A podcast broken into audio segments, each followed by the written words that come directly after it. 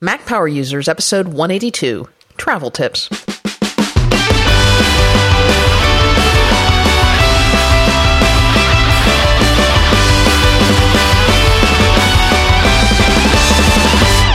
Welcome back to another episode of the Mac Power Users podcast. I'm Katie Floyd alongside with David Sparks. Hello, David. Katie, I'm really worried about this episode Okay. because I think I'm going to expose parts of me that is going to make a lot of the audience realize that I'm kind of crazy. You think that they didn't know that already? Yeah, exactly. But I don't know. I I, just have some hangups about travel that are just a little odd and they relate to geek. And also, I I don't think we named it right. Travel tips isn't enough because it's like geeking out with travel. That's what, what we're really here to do today. All right, I, I will I will change the uh, the name. Geeking Okay. out with travel. All right. Well, how are you? I'm doing well. I am getting excited for Macworld coming up, which was the inspiration for this show. Me too. I, I cannot wait for Macworld. You, you know how it's cool for all the like uh, technorati writers to say, "Oh, I got to go to a conference. There's going to be all these germs there. It's going to be terrible." Blah blah blah. I love Macworld. I love going there. I love meeting people that listen to the show. I love meeting people that have no idea about the show but are geeks like me. I just love it all. And I did not get sick last year at Macworld. Yeah. Get your Me flu either. shot, people. Me either. I, I will admit to carrying a bit of that hand sanitizer with me when I go to those things, but I don't worry about it. Yeah, I do too. I got one of those that will clip onto my bag. Maybe maybe we should talk about things that we put in our bag and clip on our bag. You think there might be a show there? Just don't put it in your your vest, your Scotty vest. Oh my gosh, how long am I going to hear about the Scotty vest? I didn't I didn't put the Scotty vest in the outline. I'm doing that right now. My sister was uh, at Christmas. We got a Scotty vest for somebody in our family, and I was telling him about it because this person travels a lot. I said it's got all these great zippers. Like when you're going through airport, you can zip all your stuff in there and just put it in the tray and goes through, and you don't worry about it. And then my daughter, my 12 year old, and says, "And did you know Katie Floyd once lost her iPhone in her Scotty vest?" oh Gosh. So you're This is legendary. this is your daughter that I'm going to Yeah. meet, right? yeah, you're Yeah, okay. legendary. Katie Floyd lost her Scotty her iPhone and her Scotty and and flipped out. That was pretty cool. I actually enjoyed because you you've always got it so under control, Katie. But that day I saw a side of you. Yeah, I did. So I did flip out. All right, so David, let's let's let's talk about what we take when we when we travel when we're not wearing our our Scotty vest. So um, let's talk about our travel bags. What are you are you still carrying that big old clunky thing? What? What? do- What, what are you calling clunky thing? I I have a Pelican 1510 LOC, which is the best, Which is carry-on bag. indestructible. It's indestructible. It floats. It's got um, it's it's a hard. I don't even want to call it plastic. It's something strong, uh, water sealed. But it, you know, you can prop it up. You can sit on it in the airport. It's designed to fit in the overhead compartment. It fits like scientifically within the limits that you have. But it's really great because it's nice and hard.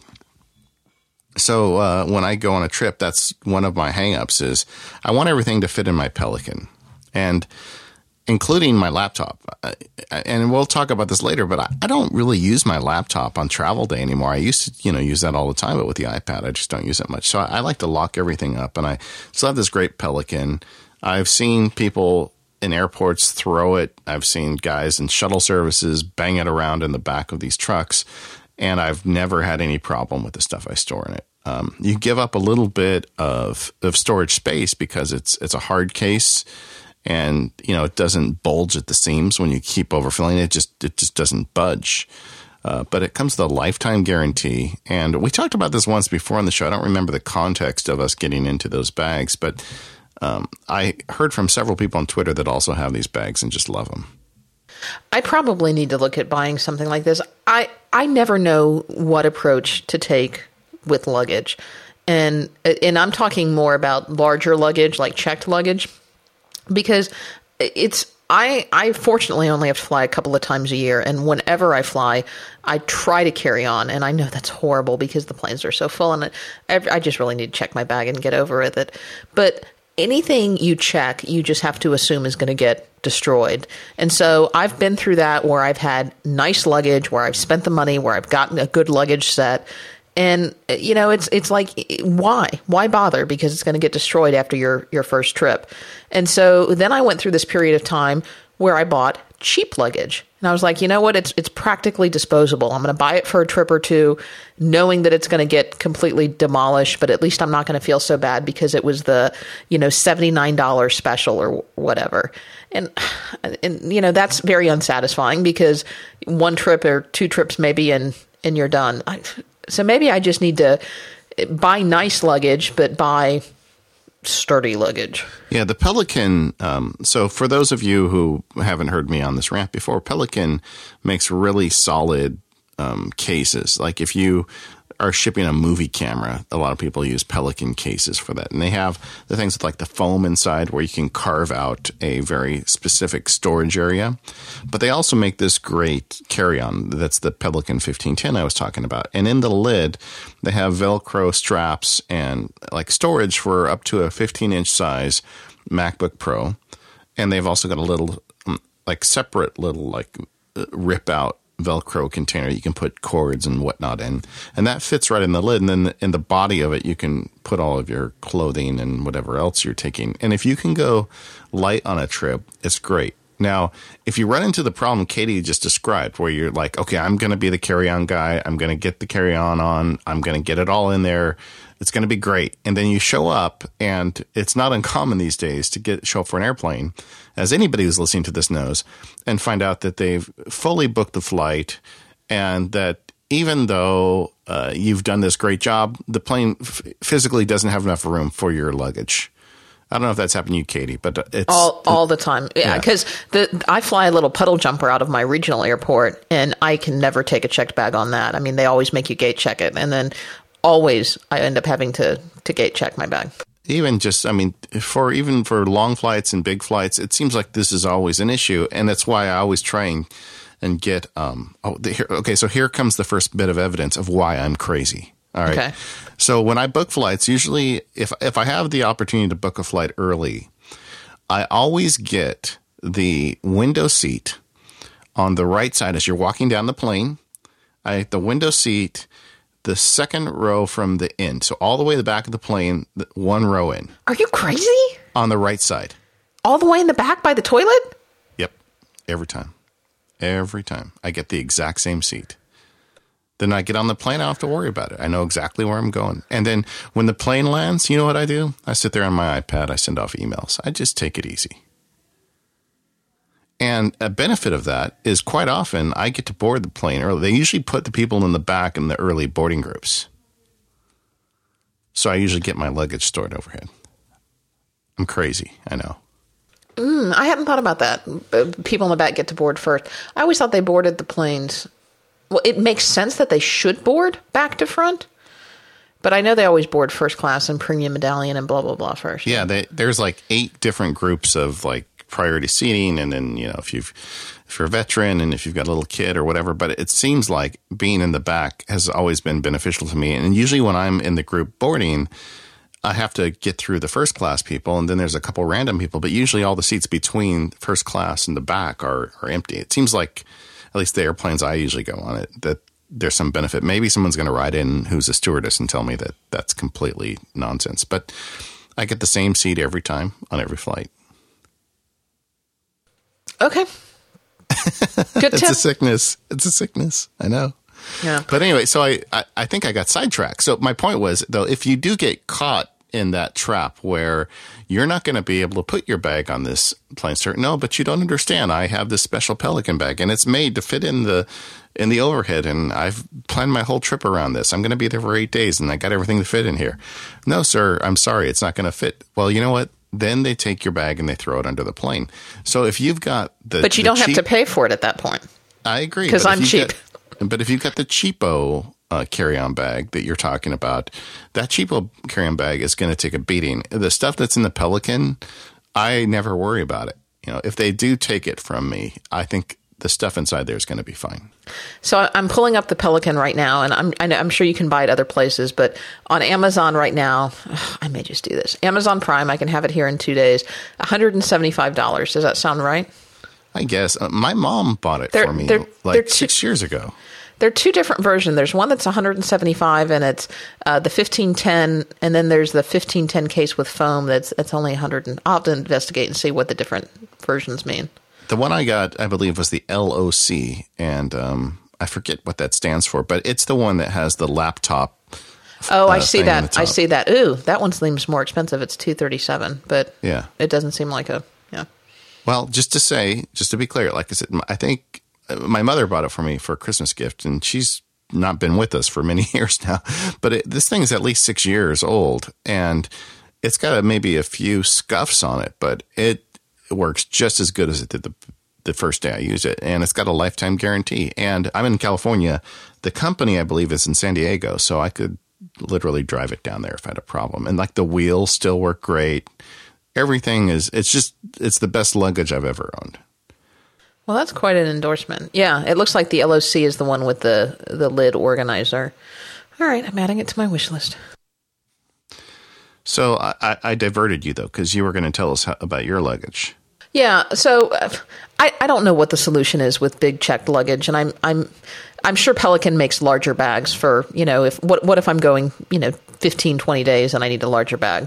I, Uh, here's an idea for that stuff. Uh, I, I think I'm a little bit off the geek train right now, but and I've never done this, but I have several friends that do it. If you're going away for a significant period of time, uh, why don't you just ship your stuff to them first? And and that makes a lot of sense to me. Like if you're going to be at like one place, why don't you just ship a box to them with whatever it is you need in it? And then when you, you don't have to deal with all that stuff in the airport. Yeah, if you're going to be in one place, that's one thing.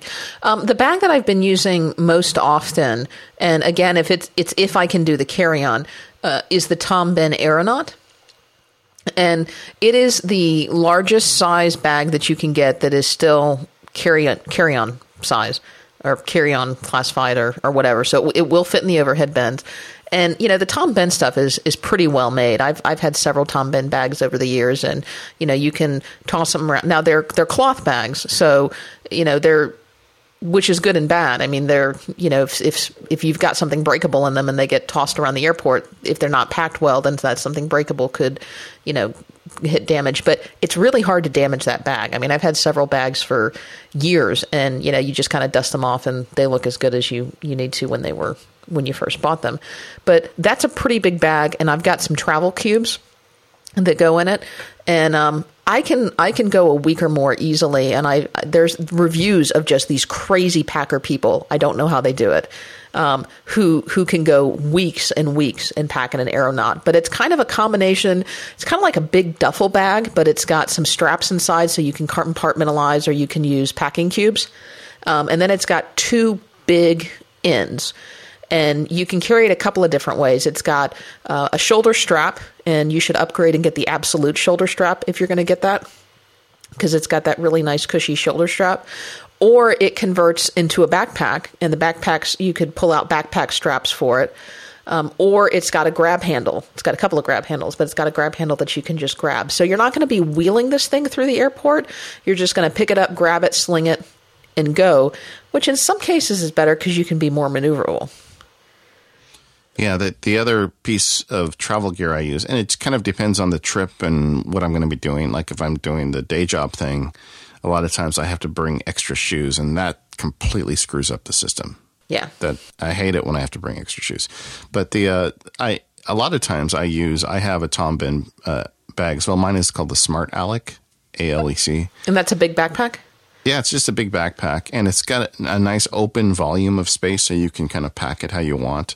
And they also sell a um, a really nice hard case for a Mac laptop. Like I have the one for the 15 inch MacBook Pro, and it's called the Brain Bag, I believe. And it's like a it's like a box. It's got like something firm in it and padding, and it slides and velcros and snaps right into the Smart Alec. So, you know, depending on the trip, sometimes I can even get by with just that backpack. Yeah. I, I am like obsessive with trying to take as little as possible with me. I had to make a, a day trip up to uh, up to Cupertino um, when the last book came out, and so I, it was just a one day trip. I was so happy I was able to bring an iPad. I got on an airplane with an iPad. Yeah. That was it. The, I, um, I like traveling with a backpack as well when I can. Usually my, my trips aren't. I, I don't have a really big backpack, and maybe I need to get a bigger backpack. I've I've got the uh, the Synapse 19, which is one of their smaller backpacks, and I liked I like traveling with a smaller backpack when it's not my main bag. I like having a backpack so I can take it on trips, you know, so I can throw stuff in it and, and have my hands free. It's kind of awkward sometimes if I'm taking the um, the aeronaut, which which I sometimes carry as a backpack, and then having a second backpack that I carry. But I usually get um, what are those mountain climber type clips called that you can? And I clipped one of those on the aeronaut. Carabiner. Yeah, carabiners. Um, so that I can clip the two bags together if I want. I mean, I just kind of look like a crazy person in the airport with these bags clipped together. But you know, don't we all look like crazy people in the airport? I think you get a pass Yeah. when you're in the airport. Yeah, so so usually depending on what I'm doing, but for a lot of trips, I'll I'll just have my um I'll have my Pelican along with the Smart Alec on my back, and I'm I'm rocking. It's great. And the, the other advantage of the Pelican because it's hard, you, it's a chair, it's a footrest. You know, even in an airport where there's not a seat, you can use it to your advantage. Um, what about before you go to the airport? Um, how do you deal with boarding passes? Are you just full on nerd? Are you going with the um, with the iPhone boarding pass, or do you do the paper? my again, I have a small local regional airport that I travel out of, and they don't they don't do technology. So I They don't. What kind of airport is it? I mean, do they have like well, and, Andy Taylor is here. He's our he's our uh, you know TSA agent. No, it's not quite that bad, but. I, I- they they might they might now. I, it, I just I've always just printed out the paper ticket because I'm coming from home and, and taking it to them. Now if I'm almost always when I'm coming back because I'm usually then flying out of a bigger airport and then coming back in. I almost always travel digital. Um, I I almost always fly Delta, except this most recent trip to Macworld. Delta was double what I could get flights for otherwise, so I did not travel Delta this time. But I use the Delta app or whatever that integrates with Passbook and keep my tickets there. that's something people don't realize. If if you want to do the the passbook um, boarding pass, and there's a lot of reasons to want to do it because it it shows right up on your home screen. It's somewhat context sensitive. I mean, it shows up as you get close to the flight time. It stays on. It doesn't like if you put it on an app. Uh, some of the apps will dim or shut down after a certain amount of time. When it's on Passbook, it's just on the front. Um, but in order to make that work, and this is the part people don't get, you have to download the app for the the airline. If you're going to do a Delta uh, boarding pass, you have to get the Delta app to, in order to get Passbook to work. I think it's kind of a failure in a little bit. I mean, they you shouldn't have to download an app to make that Passbook work. Well, and you know, and I'm thinking about it right now as you mentioned that. I'm flying US Air this next trip. I need to go download their app because I don't normally fly US Air and I don't have their app. Yeah, I have a, a folder on my phone just called Travel. And now that you can put multiple pages in the folders, like two or three pages down, I've got every time I have to download another airplane, another um, flight company with, oh, yeah, they're called airlines. Yes. Yes, they are. Uh, every time I download a new airline application, I just put it in that section. But I end up with a, a collection of them. That all that being said, it's pretty. I think it's pretty cool walking up to the um, the gate and just holding up your phone and getting on the plane. Great. The US Air app has one star, 102 reviews, one star. Perfect. Well, that sounds about par for the course. Yeah. All right, let me go ahead and download this and take my chances. Maybe I will be printing out paper for this particular trip as well.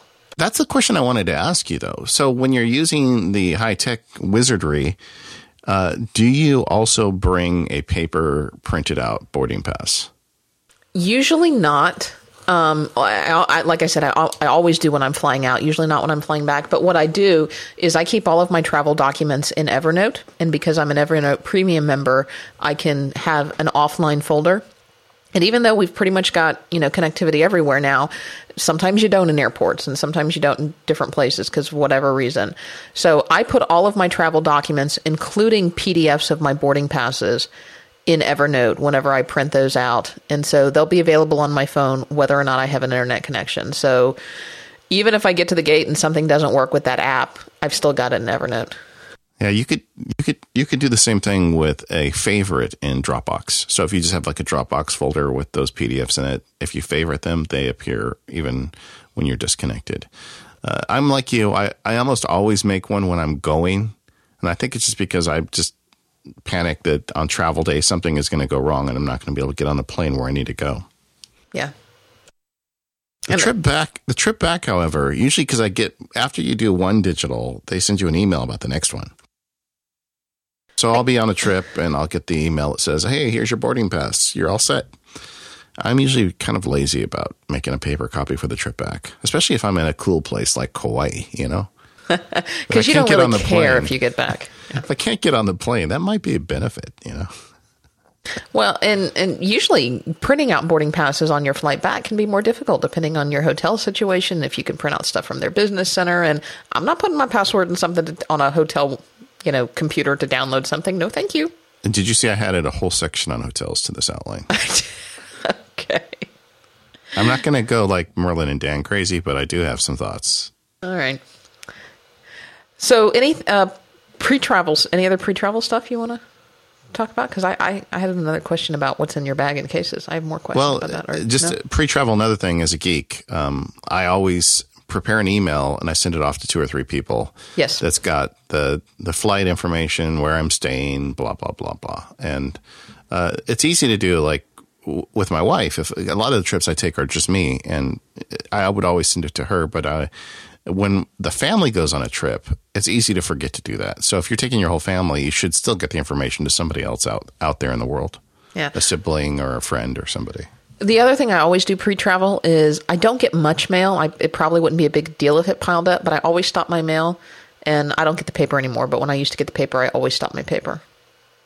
Yeah, that makes sense. Yeah, and uh, USPS has made that really easy to do now. Um, you used to have to do a whole thing and fill out a card, but now you just do it online, and it boom, it works. And they'll even they'll you know you tell them whatever day you're getting back, and they'll they'll redeliver it.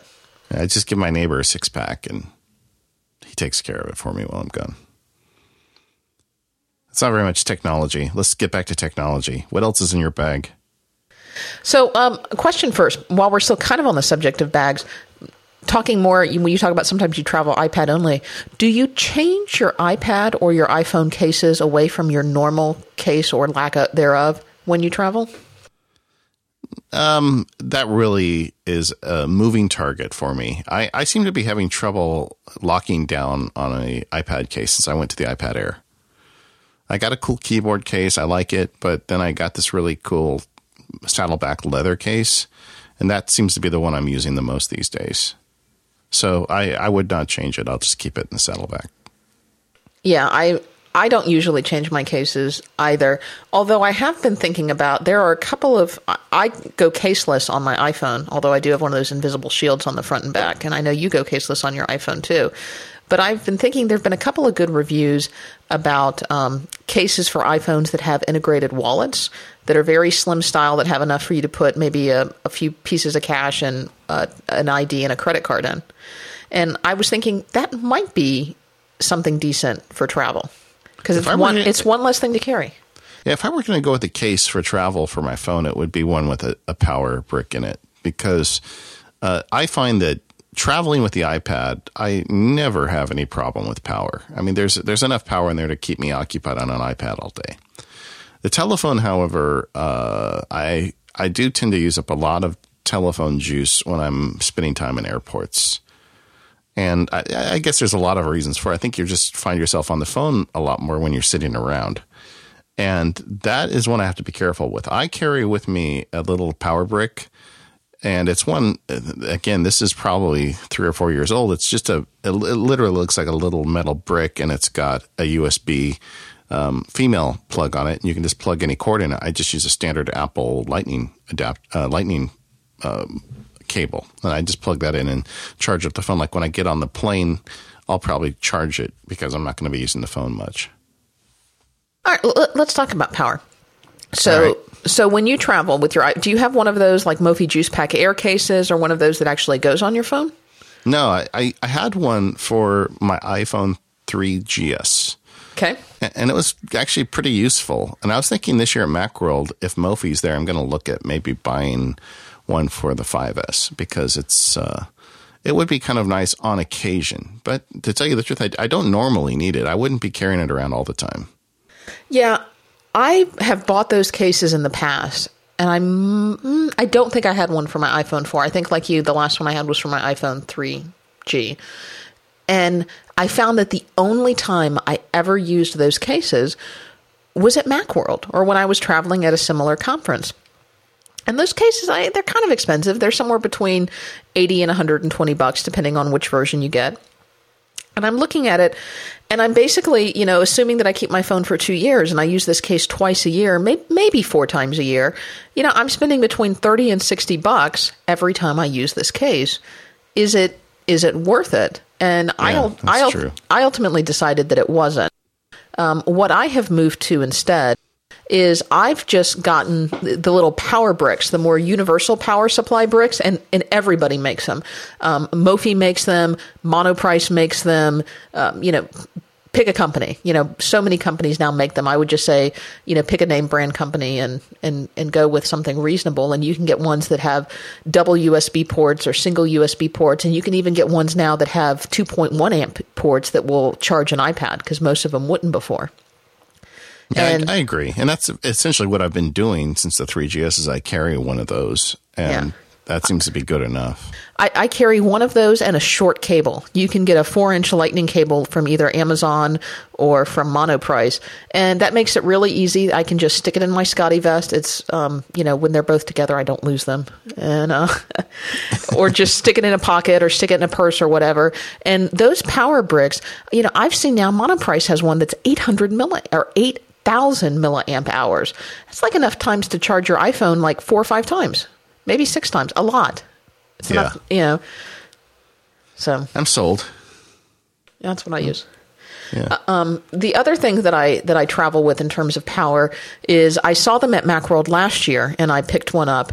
Is I've got the um, Kanex Double Up, and it is, you know, it, I used to carry uh, a, an Apple 10 watt charger, and sometimes I would either carry another charger, and I would the uh, the Double Up is a little bit bigger than the Apple 10 watt charger, but it's not quite as big as carrying both a 10 watt and a 5 watt charger together.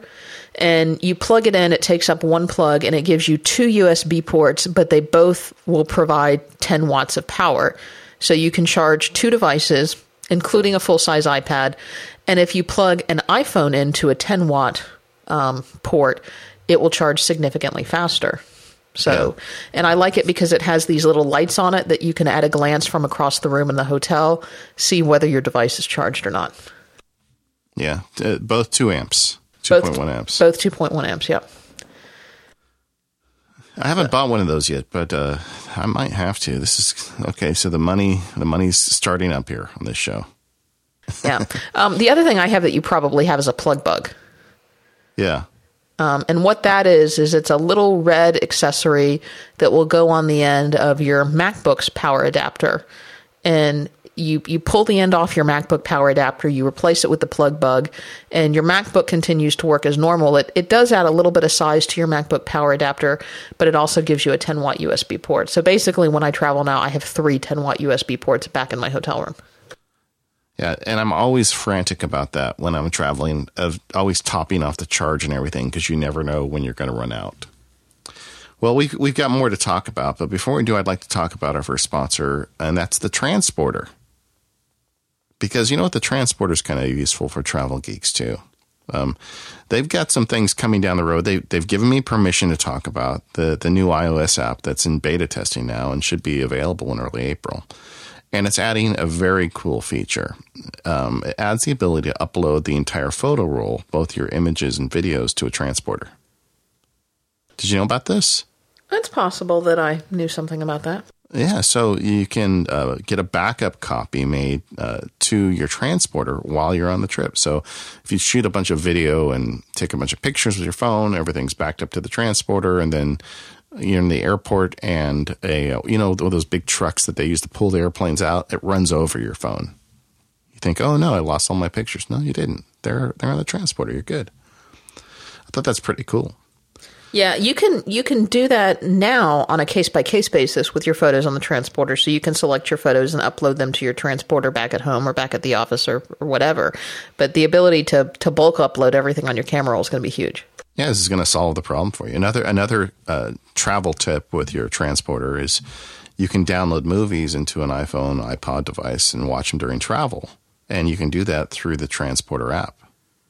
So if you've got stuff you want to watch, it gives you another access to it. Like you know, if you've got kids with you and and you brought the uh, you brought Despicable Me one, and it turns out they really wanted Despicable Me two. If you got on your transporter, you're set.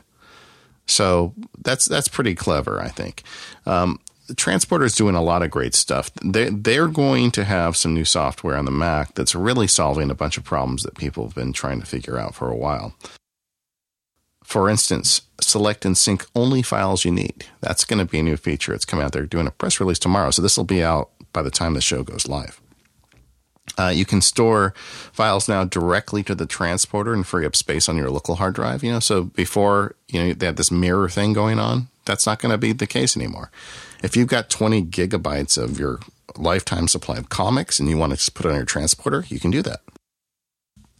Uh, they've got some other additional features coming out, so you want to check it out. Special folders, selective sync, uh, transporter library available uh, for free to all. I mean, it, they, they're really doing some great stuff, and they're supporting our audience. How are they doing that? We've got some deals for you. So if you want to get yourself a new transporter, go to filetransporter.com and use the offer code MPU10. MPU10, and you're going to get 10% off your deal. If you want to get a transporter sync, and that's the little hockey puck that you can attach to an existing USB device, uh, you can get that now for $75. It's usually 99. You get $24 off. Just use the code MPU75. So if you've got a big hard drive, you want to attach it to the transporter and get all these features I've been talking about, you can do that for just 75 bucks. If you want the whole thing baked into one, frankly, that's what I prefer. Uh, it's the transporter. Get the full on transporter model. You can get 10% off whichever one you want. And they've got varying sizes so you can put whatever it is you need. Uh, it's a great device. And there's more. You know, transporter is related to Drobo. And guess what? Katie and I are going to be in the Drobo booth at Macworld. So if you're there, you can come by and see us. We can talk about Drobos and transporters or whatever other geeky things. Maybe you can tell me what your fixed seat is on an airplane because I bet I'm not the only one. Uh, so come see us. Now, Katie, when is that? That is going to be on Thursday, March 27th at 1 p.m. And guess what? It's not enough that they're giving 10% off or $24 off a sync. They are giving away a Drobo to, to one of our you know people that comes comes and watches us at one o'clock. Somebody's going to get a Drobo. Wow! So you better come see us at the Drobo booth at yeah. one o'clock. Yeah, somebody's walking out of there with a new Drobo that day. So go they, check they it out. Better bring a Pelican so they can get it home.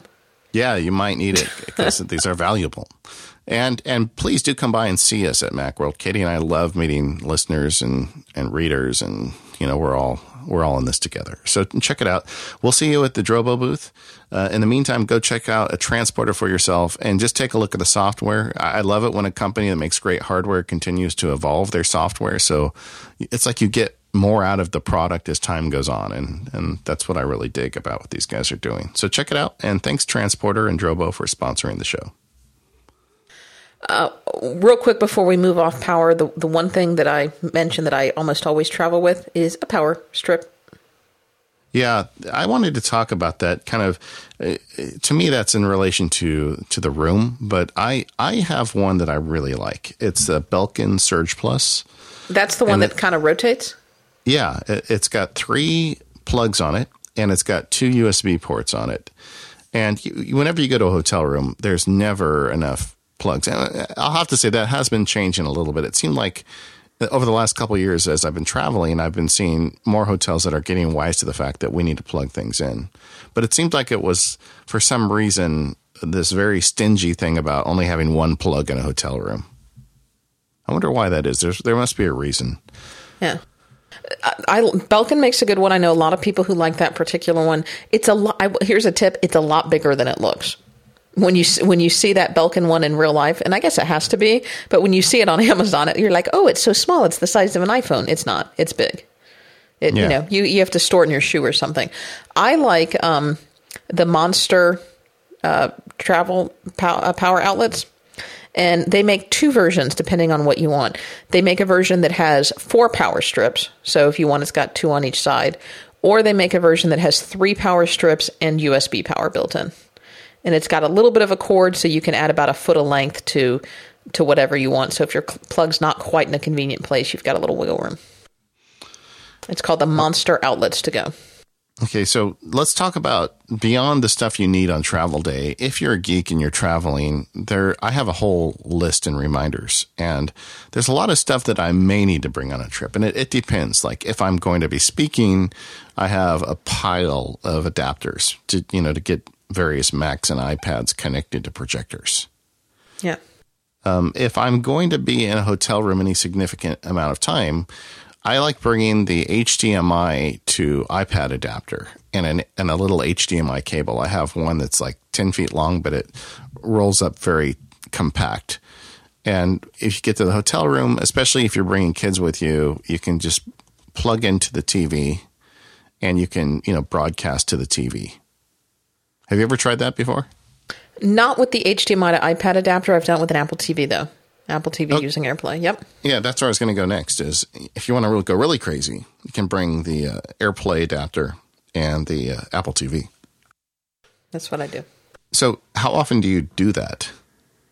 It depends on what I'm doing. Um, and it, it depends on how long I'm going to be there. If I'm just going to be there for a night and I'm just staying a night, probably I won't. You know, if I'm just by myself because I'm I'm usually busy.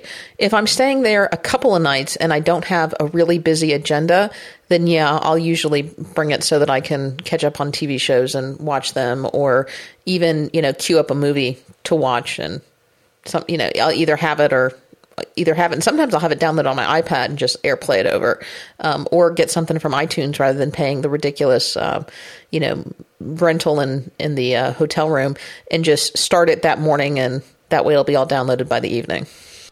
The thing for me is, I don't, you know, if it's just me on a trip, I never bring any of that stuff except to the extent it's needed as part of a presentation. Because when I'm in a hotel room, and when I go on trips, I, I'm very, I can't sit still. So I don't like to stay in hotel rooms for like an, an evening alone. It's maybe it's because I've been around the anarchy of having children so long, but that much quiet will get to me. so, but uh, if I'm going to watch a movie, I'll just watch it on my iPad screen. But whenever the kids come along, I always like to bring something to kind of keep them entertained. Um, setting up the whole airport and airport express, and let, us just take a minute to talk about that. I did a post on it. I'll put a link in um, you can create, if you have a wireless network in your hotel room, which you can create for $100 with an Airport Express yourself, but maybe the hotel has it already. I'm going to talk about that in a minute. Uh, but you, so you either have an Airport Express or pre-existing Wi-Fi network, then you can plug an Apple TV into the wall with an HDMI cable going into the TV, and then you can wirelessly broadcast from your iPad or your Mac to the Apple TV. Uh, this is really great if you're giving presentations and you want to be uh, wire free. So you may have it with you anyway because you're giving a presentation. But uh, if you want, you could also bring it just for the sake of making your, your hotel room more convenient to get stuff on the TV. Yeah, and then to be clear, you don't actually have to have internet connectivity. You you just have to have the connection that everything is on the same connection. So I have an Airport Express that's a couple of years old. It's it's the kind that actually plugs straight into the wall. It's not the newer model, but it's still new enough that it can be set up with the um, the airport app on on iOS. So if I need to tweak something, I can but I keep that constantly configured in bridge mode and I keep it with the same name as my home Wi Fi network, the same password credentials as my home Wi Fi network. So many of the times when I get into a hotel room, all I have to do is if there's an Ethernet cable in the hotel room, which is preferred, you know, log in, plug in that Ethernet cable, and now I've got my own network broadcasting to everything. Um, you know, if there's not, then I just plug that in and all of my devices magically already connect to it. And the point being, if it's not plugged into the internet, you still have a Wi Fi network. It just doesn't happen to have the internet connected. Yeah, which is and still fine for AirPlay. It's still fine for presentations. You're just not going to be able to watch Netflix or anything like that. Yeah. Okay. Uh, some other stuff I bring in my bag for travel day is a good pair of headphones. De- define a good pair of headphones. You mean like not yeah, like the Apple headphones, or? Um, I have a pair of uh, in-ear headphones. I don't have a pair of noise canceling. The only big like can headphones I have are what I use for podcasting, and I don't travel with them because then I have to deal with them. So, but I have a good pair that you know pushes in my ear, so it kind of blocks out a lot of the noise.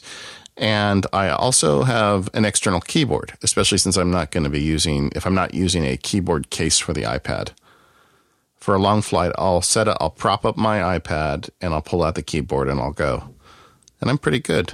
Know? yeah. I always miss those Mac 11 MacBook uh, Airs, 11 inch MacBook Airs when I travel. you you tried one, remember, and you didn't keep it. Yeah, it's it's it's the computer that I lust after, but will never actually buy. Yeah. yeah. I actually just bought a pair of headphones and I, I cannot comment on them because I've I've only tried them in my ear for about five minutes because I just got them. But Monoprice, again, one of my favorite stores.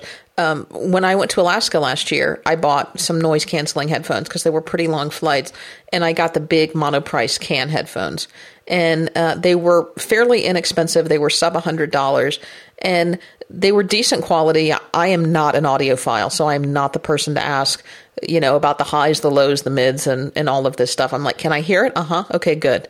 So, and they were fine, and I liked them, and they were comfortable. But for tra- they just took up so much space in my travel bag. And so I've actually taken those noise canceling headphones and I've taken them into the office. We just got wood floors put in our office and oh my gosh, it's driving me crazy. So I now have those big can noise canceling headphones in my office and I probably look like quite the dork sitting in my office with my noise canceling headphones on doing my work, but you know, if it works. And Monoprice is now selling um, in ear, earbud style noise canceling headphones. And um, they recently had some kind of sale where you could get $15 off 30 and or something like that. And I picked up a pair and I picked it up. I mean, they were like less than 70 bucks. So um, I figured I'm going to give those a try. All right. I'll report back. At Macworld. At Macworld, yeah. You can tell people about that at the Drobo booth. I can. I can at the Drobo booth if they're there. So th- that I will let you know. Um, you had on your list a camera I have gotten to the point where I don't travel with a camera other than my iPhone. Depends on the trip, but like if it's a family trip, I I love my little PL5, my Olympus PL5 with a little pancake lens on it. Takes beautiful pictures. So I will bring it. It's small enough it fits in my bag. Yeah. See, I won't bring any camera other than my iPhone to Macworld. Mm-hmm. But we'll see. Yeah. Um, and then I bring cables lots of cables. Um, I bring, you know, because you've got to bring, depending on what you have, you've got to be able to charge all this stuff. So sometimes you need mini USB cables. Sometimes you need micro USB cables. Many times you need lightning cables. Um, I've gotten to the point now where I don't need any 30 pin cables, although when I travel with family, I always bring 30 pin cables because I am responsible for everybody's electronics no matter what happens. You, you understand. Yeah, I do. I do. But all that stuff to me goes in the Pelican and is locked up for travel day. Um, in the backpack, whichever form of backpack I have, is really just going to be an iPad, a keyboard, that little battery, and a lightning cable. And that's pretty much all the technology I need to get through the day. Now I started. I like the um, the mini cables, little four inch cables for travel, or I also um, I have a couple of retractable cables. I don't know what it is about those retractable cables, but they just don't do anything for me. Well, they just they're they're not messy. I mean, if you open up a bag of cables, it, it's just it's spaghetti in there. Yeah, I had one. I've had a couple go bad though. You you don't know how to use them. Okay. No, just. I'm told that often. Okay. um, how do you how do you organize all of this? All of like uh, when I was at MacWorld last year, I was up in the speakers lounge for something, and Chuck Joiner had laid out on the table two Grid-Its that had every adapter you could possibly imagine, and I was just in awe of what he had. It, how do you uh, manage all this stuff? I'm kind of giving away my hotel room uh, problem. Can I? You want me to go there for a minute? Okay. One of the things I do is I'm very particular about what's going to happen the next day. So, boy, I'm, I'm just going to go there. All right. So when I go in a hotel room, especially if I don't, if it's like a trip without the family, because I live, you know, in a house with my wife and two daughters, and you know, I don't, I don't, there's stuff everywhere all the time. I mean, when you have kids, anybody listening to this knows what I'm talking about, right? So when I get in a hotel room and it's just me, I do the the sweep. You know, I, get in the room and like I clear off every scrap of paper from every uh, horizontal surface in the room, and I find one drawer and I just shove everything in there. So the first thing I do is sweep it all, and then I have a drawer that I put all my the little doodads, and it's not going to be the drawer next to the bedside table because I need that drawer for something else. And so I put all the little doodads in there. So then the night before, when I'm on a trip, is I'll go through my doodad drawer and I'll say, okay, tomorrow I'm going to need this, this, and this. I'll just pick the things I need that day, and I'll put them in the drawer next to the bed. To the bed, and in the morning I'll wake up, put that stuff in my pocket in my bag, and I'm gone. Have you seen Tom Bihn's um, travel tray? No.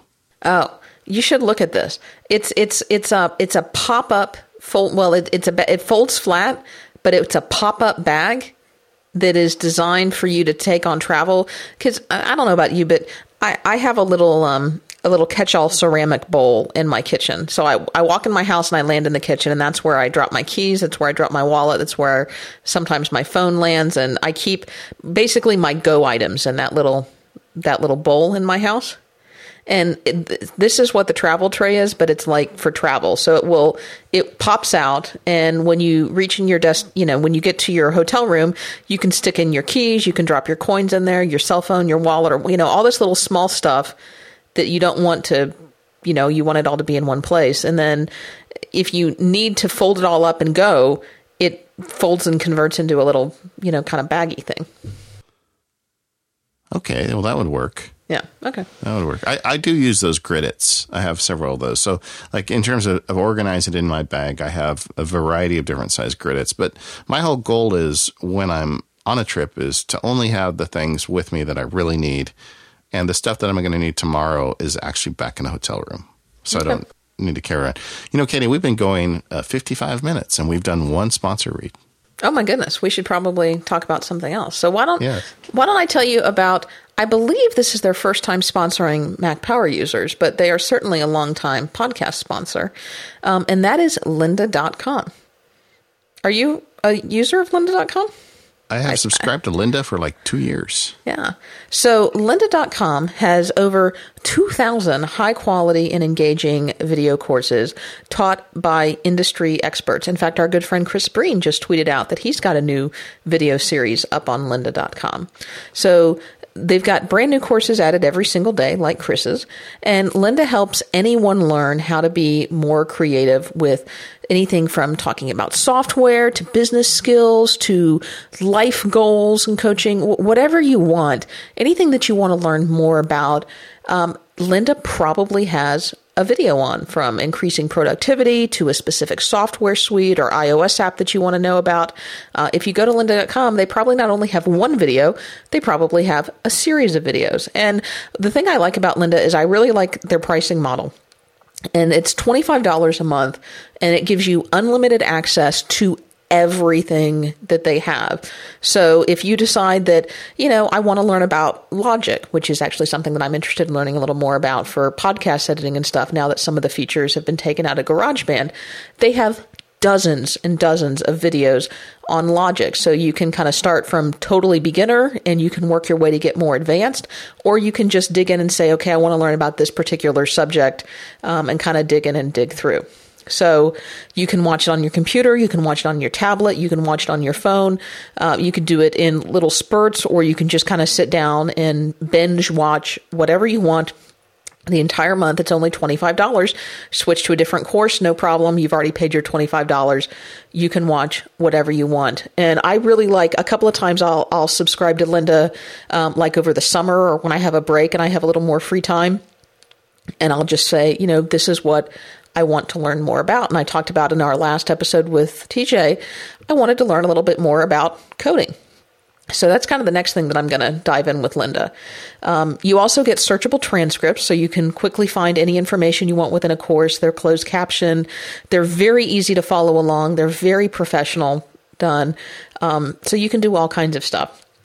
They've got Apple specific stuff. They've got app specific stuff if you always wanted to learn how to use OmniFocus or Evernote or Microsoft Office, or if you wanted to learn about Logic or Final Cut. Um, they've got, you know, just, just a couple of examples of videos that they have on that. Um, or even if you wanted to learn more generic things about hobbies, like they've got a whole series on podcasting. You know, we get a lot of uh, emails from listeners saying, I want to learn more about podcasting. And we did that one podcasting show, but they've got a whole series on Lynda. If you want to learn more about photo management or photography, uh, they've got videos uh, for that too. But as uh, Geordi La Forge would say, you don't have to take my word for it. Um, if you're listening to this show, uh, we've got a special offer that will give you seven days to try the entire library to, for free. Um, you can, you know, maybe you've got spring break coming up. You can binge for seven days during spring break and see what you want, or just browse through and see the different kind of videos that you've got. So go to lynda.com. That's L Y N D A dot com slash Mac power users. Um, and that will start your free trial. So thank you to Lynda, and thank you for your kind support of 5x5 and Mac Power users. One of my favorite things to do with Lynda videos is to watch them on the treadmill. Know, you can. They've got an iPad app. You just fire it up. I was having some trouble with uh, PayPal, you know, because part of the book sales for the PDFs goes through PayPal. I know, I know, I know. You don't have to say all that stuff that you're thinking. Uh, but I felt like I didn't really know what I was doing on the PayPal website. Well, they've got like a two hour video on all of, you know, every nook and cranny of PayPal. So I, I watched it and walked like five miles at the same time. Wow, I'm surprised you didn't fall down. I know, aren't you? aren't you? Really? Anyway, um, let's talk about travel apps. Are we there?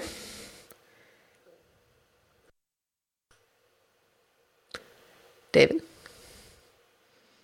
Oh boy, edit point here, 51 minutes in. I, I'm here. I'm here. Sorry. Okay. Sorry, I had a, a problem. Okay, you just want to start now? All right, so um, what about travel apps? I like travel apps, don't you? I have a whole folder on my iPhone for travel apps.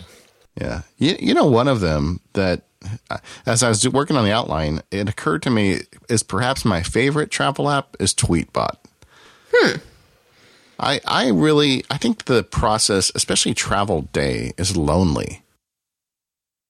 You know, you're going through all these airports, you don't know anybody, you're sitting there, and I find myself tweeting a lot when I'm traveling. Yeah, So- every everybody does. You know, there's some people who say that you shouldn't tweet or post on Facebook at all when you when you travel because then people will come rob your houses. Yeah, that that could be true, but it sure is nice uh, connecting with my my friends on Twitter when I'm sitting in an airport for five hours. Yeah, that's true. All right, Tweetbot's a good one. Um, I have a new app, and and I'm going to mix it up a little bit because I travel a lot by car. I mean, I I know when you traditionally think of travel, you think about getting on a plane and going somewhere, but you know, most of my travel is within the state, and I travel by car anytime I travel within the state. And um, well, recently, my mom and I just took a weekend trip up to go visit my uncle. I was going to a wedding shower for a friend of mine, and, and we're going to go stay with him and make it a weekend trip. And he wanted to know um, when we were going to arrive because we were kind of arriving during rush hour. And, you know, rather than do that thing of, okay, we left, okay, we just crossed the border, okay, well, we just hit I 85. All right, well, now we're getting off at the exit. Um, I used Glympse, which is uh, a free app that uh, uses GPS to track your location, and it will allow you to selectively share your location for a limited period of time with one or a group of people. And they can literally see you turn by turn where you are, and if you tell them your speed, and so they can project your your time of arrival. And it was so cool because we we were fine until we got off the interstate, and then we weren't quite sure where we were going from there because he had moved since the last time we visited, and we took a wrong turn, and we knew we had done it as soon as we did it, but. Um, the minute we took that wrong turn, my phone rang, and it's my uncle. He's saying, "You guys took a wrong turn." Yeah, he had been following us all the way in on Glympse. He just thought it was the coolest thing. And, and the nice thing about Glympse is they don't need to have Glympse installed. No, he was watching on a web browser. Yeah. So and and it will give them kind of warnings as you're getting close. Yeah. I I use it when I go to my family, but I, I can't get them to use it coming to me, and I really wish they would, because I'd like a ten minute warning before you know the sparks invade. you might need more warning than that. But yeah, I agree. Yeah, so it's, it's that's that's actually pretty cool. You know, another one that's kind of fun for the car It's called A HUD or HUD Plus. I, I'm not familiar with that. Yeah, it's just like a little like heads up display kind of thing where it shows you like if you if you have your phone mounted on one of those things on your window, it gives you information relating to your drive that's not like like how fast you're going. And it'll track like your incline and different things when you get to your trip. I don't know. I, you know I, I'm always hesitant to get any kind of app you use while you drive, but this essentially adds another dashboard to your phone Yeah. for your car. How do you mount your iPhone in your car? Or do you? uh, I, I I go through um, phases. When my when my oldest started driving, I, I took all the mounts off all the cars because I just wanted to send a message. And I I have a RAM mount RAM, and I think they're really. I had bought mounts for a long time, and they all you know like those suction cup mounts. They'll work for like two months, and then they'll just stop working one day. yeah, and then your RAM iPhone falls down and everything. Yeah, and RAM mounts are like the the gold standard. They just don't do it. They're really well made, and uh, they're more expensive. I think I ended up paying like about forty dollars for the one I have, but it it it like locks onto the window. It's not coming off. It's got a really nice like uh, grippable cradle that the phone can go in, and I have kind of the universal one, so any kind of phone, whether it's in a case or not, could go into that. Um, that being said, I keep it in my glove box most of the time, and uh, the navigation in my car, like the navigation system in every car, is pretty bad. So if I'm going to need to use uh, the Maps app or something to help me get somewhere, then I'll pull it out of the glove box and attach it and then I'll I'll use it for that. But I don't like to just have it in there all the time because I'd be afraid that I'd be tempted to do stuff with it. Put put a link to that in the show notes because I, I just looked them up and there seem to be a bunch of different types of of RAM mounts that you can use. So Yeah, uh, is this I- does this using for- connect via a suction cup or Yeah, well, RAM is very modular. Like they have different phone like mounts, like the um, you know, I'm using I think what they call the universal mount. I'll look it up. I'm not looking at the website right now. And then they have different ways to attach the mount to the car. They have some that'll plug into a air conditioning vent. They have some that will literally screw into the dash. They have one that goes into like a cup holder, and then they have a suction cup one. I, I use the suction cup one for the window. Yeah.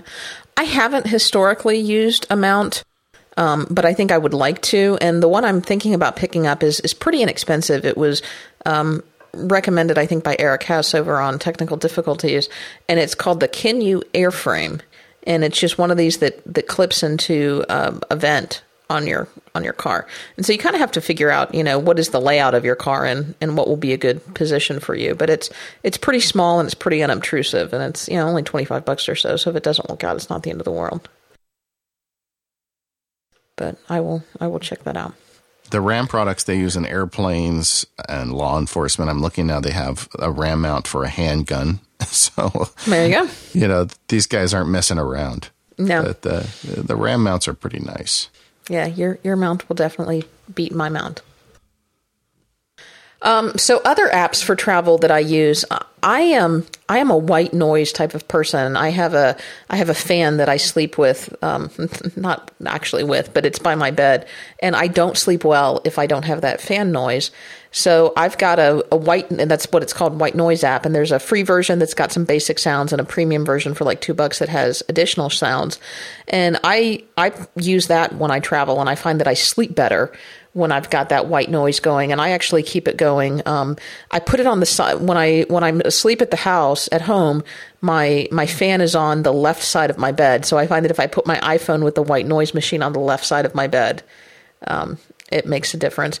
But that also um, that white noise app also has a built-in uh, digital clock that you can fade in and fade out. And you think, well, I don't need a digital clock because all the hotel rooms have clocks. But not necessarily, or not necessarily in a convenient location. Like, again, when we took this weekend trip to my uncle's, um, I ended up sleeping in the living room because he only had one guest bedroom. And so when I was sleeping in the living room, there there was no clock that I could easily read. So I had the white noise going, and I had my iPhone, and I had it kind of propped up because I like to be able to look up and at a glimpse see what time it is. And I, I can't have anything turned on in my room. Just just silence and dark. Yep. Okay. All right. It's a sickness. It's a sickness. Um, some other travel apps, Flight Track. Yes, Flight Track. I like the older version better because it integrated with TripIt. Yeah. But um, so I still keep the older version around, but the newer version is excellent as well. I have one called City Maps that I really like. It's a lot of like transit maps. It's like subway maps. Um, so if I'm in a city and I'm on rapid transit, I can find my way around with my phone. There's a couple of, of different transit type apps like that. So just, you know, pick whichever one you like the best. A lot of them are just an image of the uh, the thing of the city's transit system. Uh, I also like to have Uber when I travel, and I guess it depends on what city you're going to. But Uber's the you know it's basically a dial a cab service. You open the app and a, a car shows up and will drive you somewhere. That can come in handy. Yeah, um, I I use Cloak when I travel.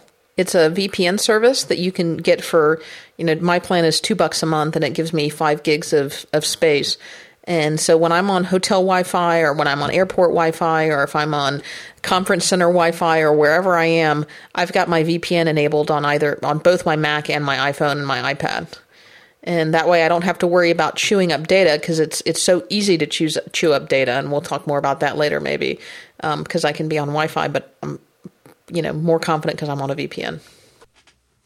Yeah, I want to talk about data and travel in a big way. Uh, okay. But may, maybe before we do that, let's uh, let's talk about our other sponsor, and that is 1Password. Uh, 1Password is the the final solution for the password problem. I mean, it's really difficult to have passwords for websites because you want to make it something that makes it easy for you to get in. So you start using some very simple combination like pencil or you know whatever it is that you that you can keep in your head. And you start using it at multiple websites.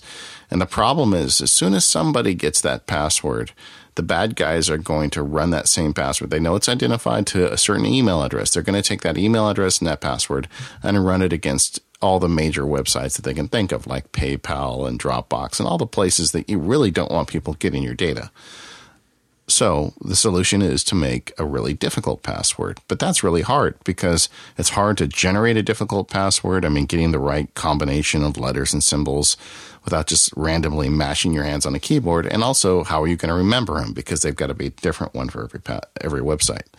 Well, that's what 1Password does. It solves that problem for you. It allows you to create unique, strong passwords and attach them to different websites. Then it remembers them for you.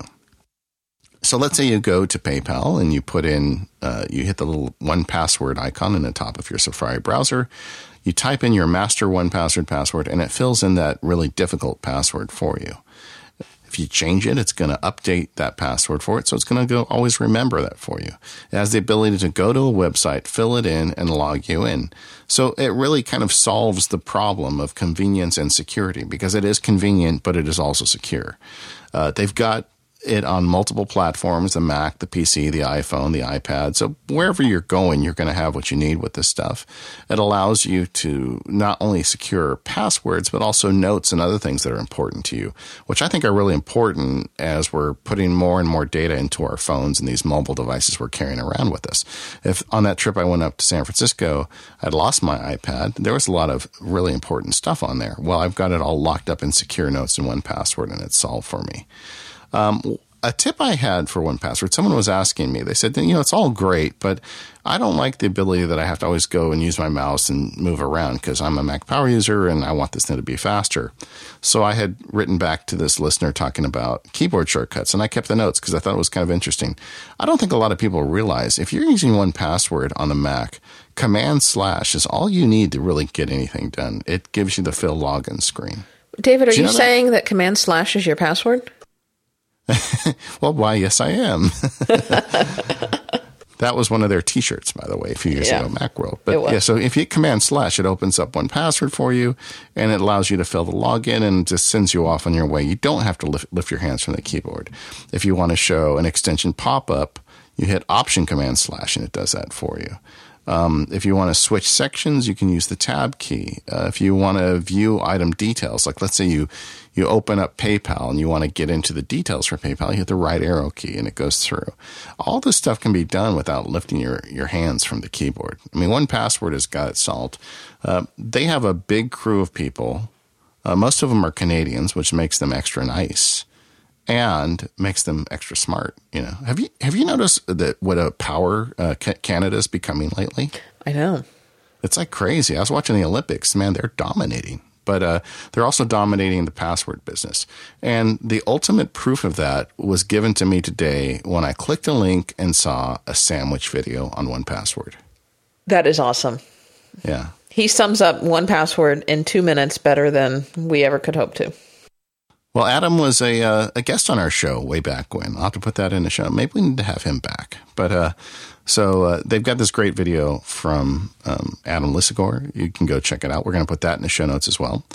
You can go ahead and get yourself 1Password uh, from the Mac App Store for forty nine ninety nine, or if you're on Windows and a Mac, you can get a bundle from Agile or onepassword.com. It's $69.99. That gets you both versions. You can also get it in the Mac App Store. I'm sorry, the iOS App Store. You can get a version for your iPhone and iPad. The whole thing ties together. They use iCloud, they can use Dropbox, very secure, and it really brings you a lot of peace of mind. Uh, so go check out 1Password. And if you're already a believer, let us know how you're using it. Maybe we'll be able to use uh, some of your tips and tricks in future shows. Thanks, Agile and 1Password, for supporting the show. And uh, one last point uh, 1Password is going to be at Macworld. So if you're going to Macworld, you can go by and say hello to those guys and tell them you heard about them from us. Yeah, we'll have to stop by and see them. Yeah, definitely. So we've got a couple of more topics that we need to cover. I know you want to talk about managing data, but I want to hear a little bit more about your hotel obsession. well, I, I kind of gave away some of it. Is number one is always bring extra power for the hotel. Yes, and you've you've got the Surge Plus, and I've got my Monster outlet to go. The other one is, and you know, Merlin and Dan on Back to Work have kind of perfected the art of talking about their uh, their problems that they have. I, mean, I, I, I, can't listen to that. I'm just I, I don't I, I don't want to know what is in my hotel. They are all pristine, clean, and no one has ever been in them before me the the man assumption. I'm not even going to tell you what that means, but if you go look it up on the internet, it's probably on the internet somewhere. I'm sure um, it's on the internet somewhere. I try not to think about that, but I do. Uh, so I, am not as obsessed with germs because I just get over it. Uh, but uh, I am obsessed with clutter, and when I get in a hotel room, like I said, I, I just sweep the place. It's it's all in a drawer. Everything goes away. All, all those little blotters and little notepads and all the stuff they, you know, the local restaurants, all that stuff. The first thing I do is get rid of all that stuff. If there's if there's furniture in the way that I don't like, I push it in the corner. Do you unpa- unpack in a hotel room? Uh, depends how long. Usually, I do. Yeah. Okay. Even just for a couple days, I'll unpack. Yeah, I do too. I mean, what do you think I am? An animal. Well, usually the first thing I have to do is I have to iron because yeah, everything's got too. everything's got wrinkly when I travel. And then that, that whole ritual I have of the night before getting everything ready, because there's nothing worse than waking up in a strange city. I never really sleep that well in a strange bed. So when I wake up, I just want all the, the decisions made for me. Like my clothes are out, ironed already. The, uh, the stuff that needs to go in my pocket is, and the stuff that needs to go in my bag is in a drawer and I'm ready to go. That's why I'm so chipper every morning at Macworld. I take my own breakfast to hotel rooms. If they don't have one of those little continental breakfast things, I'll take like some Clif bars and stuff. Yeah. Just because I don't want to mess with that. But that's not the really other, tech related. But the other thing you want to do in a hotel room is think about your data. So there's a couple different solutions. You can get data through hotel Wi-Fi, which is becoming increasingly available. I mean, this last uh, 2013, my family took a vacation and where we stayed, they had really great Wi Fi. I've never seen a hotel with Wi Fi this good. I mean, while I was there, I think they came out with an update for something on my Mac, and I went ahead and just updated it there because it was so great. But you're you're in a big pool at that point of uh, of other people. And if you're going to go onto the hotel Wi-Fi, there's a couple things you want to do, and the first is beware of data sharing. You should be aware of data sharing on any trip. Period. You should just turn it all off. Yeah. And what does that mean? Well, if you want to know what that means, go ahead and open up iTunes next time you're on a trip and see other people's libraries available to you. Do that at There's, Macworld. Yeah, Macworld is a great place to learn about data sharing because there's a lot of geeks there and everybody's running their Mac in their hotel rooms. And if they have it turned on, then all of a sudden you see people, other people's music. And photos now. Yeah, and photo sharing.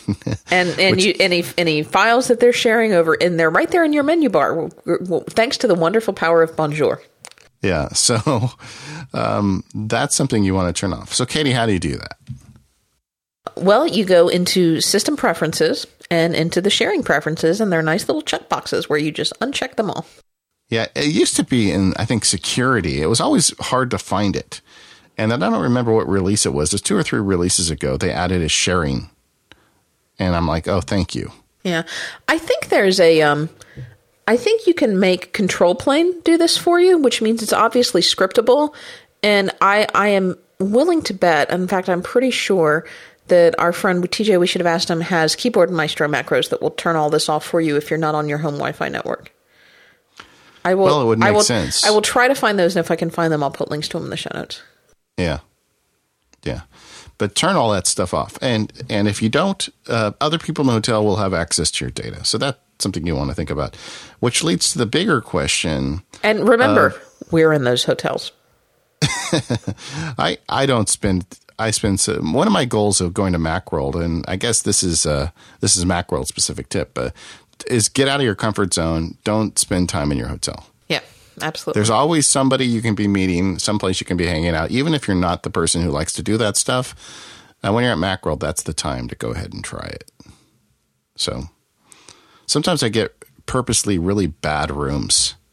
A couple years ago, I got this oh. terrible oh, room with the sink in the corner. That was hysterical. The sink was next to the bed. I literally sat up in the bed and brushed my teeth. And it was like in the corner of the room. He brought us up to the room, a group of people, to show him to show us how bad his room was. It was, was awesome. It was horrible.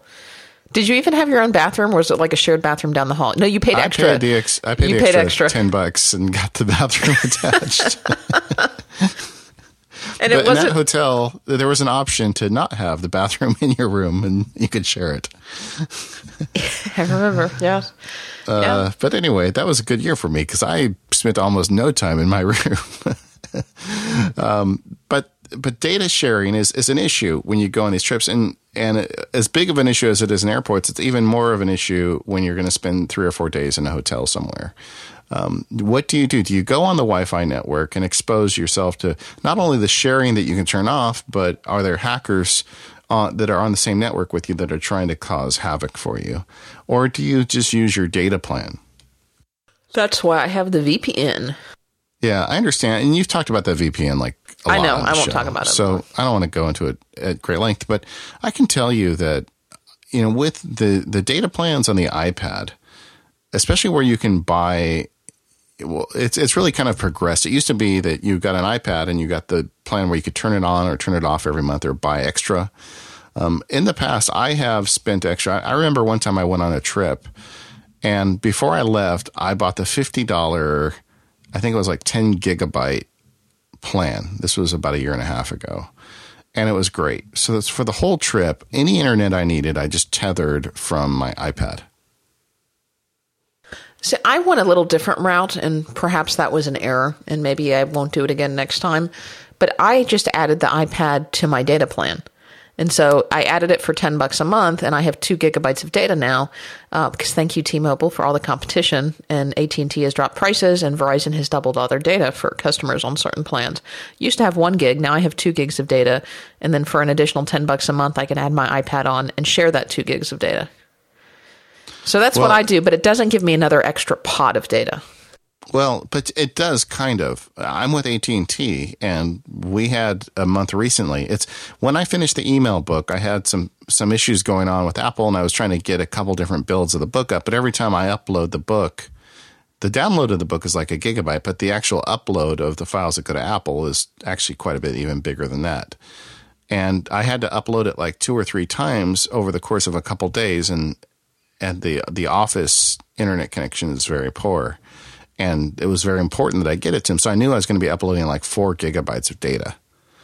Uh, so I called AT and T, and they upped my plan for one month, and then the next month I brought it right back down. So you could do the same thing with the uh, iPad and iPhone attached to your plan. Yeah, it's, and it's in fact, David, you know, there's an app for that. You don't actually have to call somebody at AT and T. I I feel like I have to call somebody when I'm dealing with uh, where my plan's at because I want it to work just right. Like when you get them on the phone, they'll tell you, okay, if you want to make sure that next month you don't automatically get billed the higher rate, you need to call us by, you know, X date. I think it's hysterical that you think that the person on the phone has a better chance of getting this right than the app does. But okay. Yeah. Well, but in terms of knowing when I can do this, and it, it, trust me, it actually does, I think, make more Yeah. sense. No, I see. But And I but think Verizon, I- it's not bad. It's only you know ten bucks. If you go over, it's ten bucks, and you get another gig or something like that. So it's you, you pay just about as much for overage as you was if if you had upped your plan. Well, like, but it was it wasn't like that for me. For like twenty bucks, I got like another five or six. You know, I got a lot more data. Okay. So it's worth considering. So if you're going on a trip, I guess my point is think about well maybe if I you know let's say I'm going to pay twenty five dollars to AT and T or Verizon for one month, an extra twenty five dollars, and I'm going to get you know ten gigs of data or whatever it is. Um, that may be cheaper than the hotel uh, Wi-Fi cost, and it's a lot safer. True. Very true. And it and it's with you wherever you go. So And it may be faster if your hotel's bogged down. In fact, it likely is faster. yeah, so you, don't have to use the hotel uh, Wi-Fi. You want to talk about managing data a little bit while we're still on the data topic, or I've got another topic about getting work done on vacation. Where do you want to go? Oh, what the heck? Let's be productive. okay. Let's get some work done. Let's get some work done.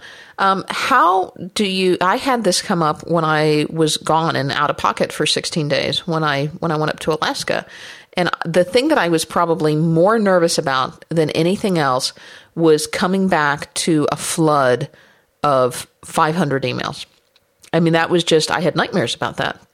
So Really, nightmares? really nightmares about 500 emails in my inbox when I came back. You need SaneBox. Oh, I fixed it, you know. I got it I got it worked out.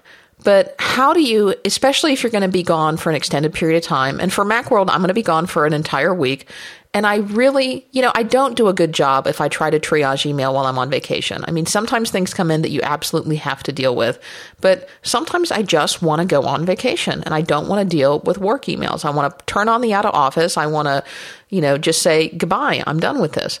So do you have and i can i can tell you what i did um, with the alaska trip that i thought worked very well um, but do you have any any procedures for handling long periods uh, without without access and have what and, I- and when you get back I have the class one vacation and the class two vacation. okay So the class one vacation is I I really need to get away from you people, and I'm not going to answer anything. And I'm not going as far as you're concerned. I'm on a boat in the middle of the ocean with no internet.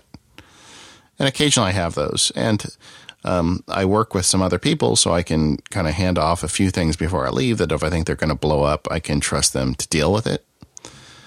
And I usually have maybe one of those vacations a year, and I don't answer email. I turn off even the MacSparky stuff. If I if I'm going to be away for a little time with my family and just really want to be with my family, I I'm okay with not getting any email. do you do you And what- actually turn off your email on your phone that's so cool if you do Yeah, yeah. I mean, it's not that hard to disable it. no it isn't it isn't And uh, then, so that's a class one. Then there's a class two. Like Macworld for me is a class two vacation. You know, I I believe that if if if a, if a client or somebody from work emails me and they've got some big problem, I'll deal with it. And I usually wake up early when I'm on those types of trips anyway. So you know, my usual tea ritual, I'll go find a place, an interesting restaurant that's got good tea, and you know, spend thirty to forty minutes in the morning just kind of dealing with the worst of it, and then putting the rest off. so I, I had a couple of techniques for um, dealing with the 16 days that I was away um, that worked pretty well. I had sporadic coverage. Like I would have four or five days where I would have no coverage. Then we'd be in port for a day and I'd have coverage for anywhere from a day or maybe just a couple of hours. So I think planning is a big part of it. You know, the week before you go on vacation is is always kind of a hell week for me of of trying to get everything done and get everything wrapped up. But you know, it just kind of makes going on the vacation so much sweeter. And so I will work really, really hard before I go on vacation and coordinate with um, the other people in my office to to hand off and to delegate things. And I will also touch base with my key, not just the key people in my office, but my key clients and just reach out to them and say, Hey, just FYI, I want you to know I'm going to be out this entire week or I'm going to be out this entire two weeks. Um, if you have anything on the horizon that you think might be blowing up, um, let me know now because I'm seriously not going to be reachable. And uh, you know they they appreciated that and they they knew that, and I um I re- I told those few people, and then I put on an out of office that just flat out says I did not get your email. If so, for that would I guess be your class one vacation. My out of office just flat out says I did not get your email. I am not reading email. If you want to reach me, get back in touch when I come back in town on this date. And then with the email that I actually did get while I was on vacation and had those those brief periods where I could respond, I just set up a triage and I had four categories of triage. You know, category 1 was archive or delete and honestly that was probably in excess of 50% of the email. It was just stuff that I didn't want to be in my inbox when I came back and it wasn't important. It was stuff that, you know, either would have no relevance by the time I got back or was just unimportant or information only. And I archived or deleted and got it out of my inbox.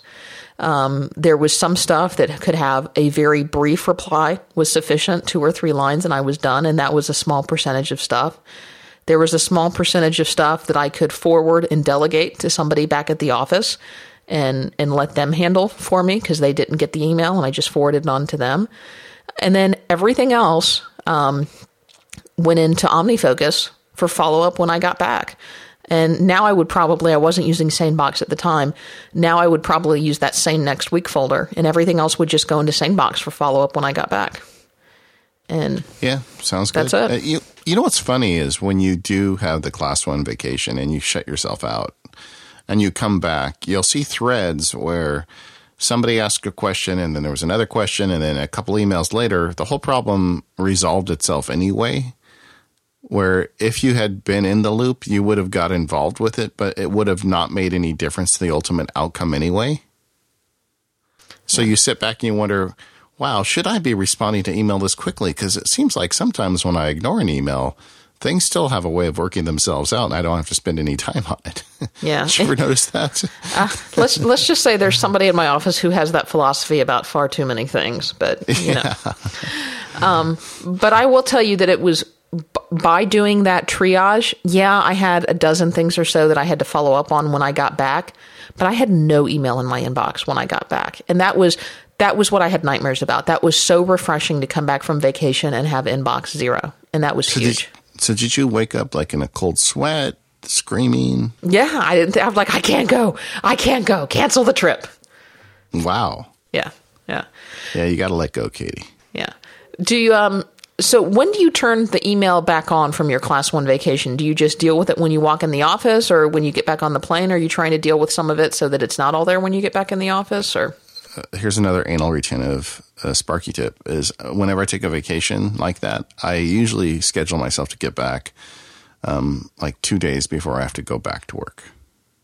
So I do that too, but do you mean you lie to people? Do you say I won't be back in the office until Tuesday, but haha, I was back on Monday or Well, I just I just booked my vacation for this year. I'm I'm returning on a Saturday. I go back to work on a Monday. So I'll, Okay. So I'll be home on the Sunday, and then at some point on the Sunday, I will probably deal with it.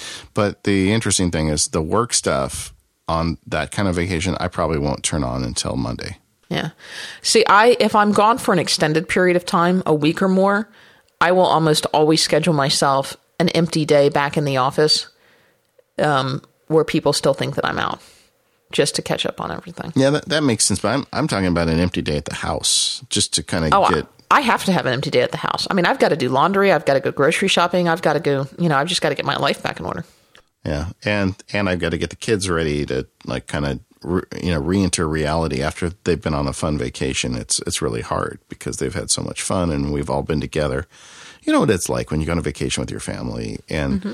We're always busy throughout the whole year, but when we get that class on vacation and we spend a lot of time just, you know, loving each other, it's it's tough to like separate and go back. So I like to have a day to just like go to the park or just do something lazy together. That's funny. When when we all went on our family vacation, and my family has not been on a big family vacation in years. Um, my family has this tradition. We always do Sunday night dinner. It's at my mom's house. It's at my house. It's at somebody. We always do Sunday night dinner. And uh, we got back from vacation. I think it was Saturday Saturday night. We got back from vacation Saturday night, and my mom just looked at my brother and me, and she said, "This was our Sunday night dinner. We're done." yeah. Don't come Well, over. You guys are you guys are grown. My kids Yeah, yeah, yeah. my kids will feel that way towards me soon enough. Yeah, but she was just like, "Don't come over here tomorrow. Goodbye."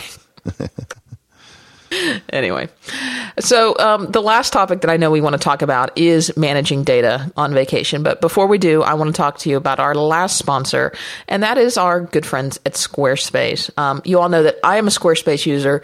David is a Squarespace user, and I'm a Squarespace user because it is the everything platform. It allows me to do everything with my website all in one place. I don't have to have hosting. I don't have to manage SQL databases. I don't have to worry about backups. I don't have to be a website administrator.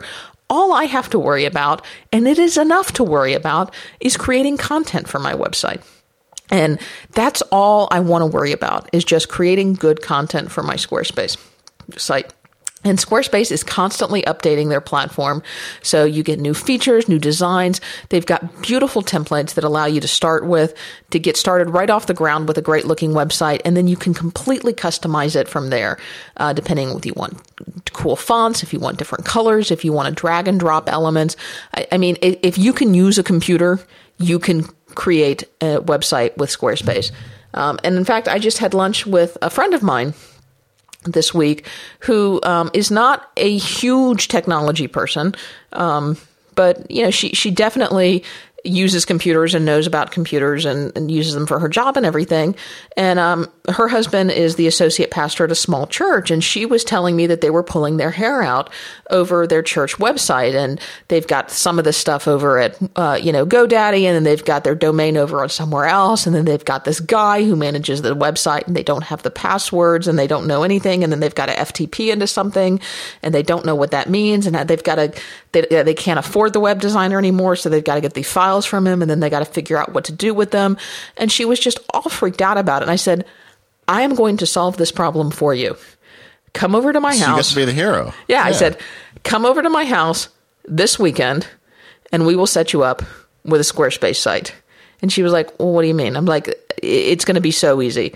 You know, we'll get you a new domain or we'll bring your domain name over and I'm going to transfer their domain name, you know, over to one of our friends or, you know, you can use it, um, you know, if you use Squarespace for a year or more, you get, you get a free domain name, but we're, we're going to get you onto this and, and boom, you're going to be done. And she's like, well, but I want to be able to update it every week with a message from the pastor. It's like, that can happen. That can be a blog. And she's like, well, what if I want to have a calendar? Yep, we can do that. Well, what if I want to put audio of the sermons online? Yep, we can do that.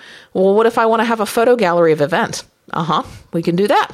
I mean, everything that she was going over that she wanted to do, um, it was easy enough to do with Squarespace. And then I started rattling off, well, you know, what if you wanted to take donations? Squarespace can do that because it integrates with Squarespace Commerce. What if you wanted to have registrations and have people be able to sign up for your various programs? You can do that with Squarespace Commerce. What if you wanted to integrate with social media? You're trying to launch your Facebook page. You can do that with Squarespace.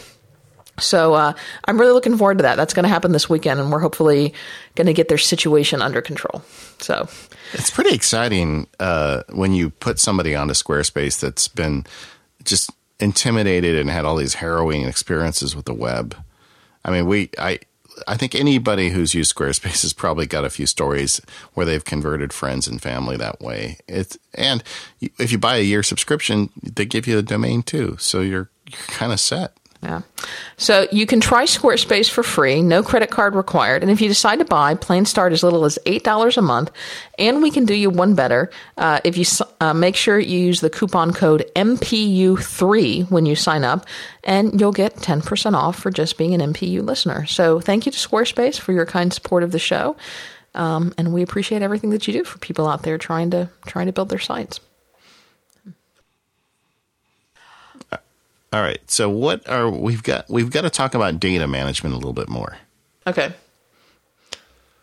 because otherwise you just it's it's really easy and that's when I get into trouble is with my data plan is when I'm traveling.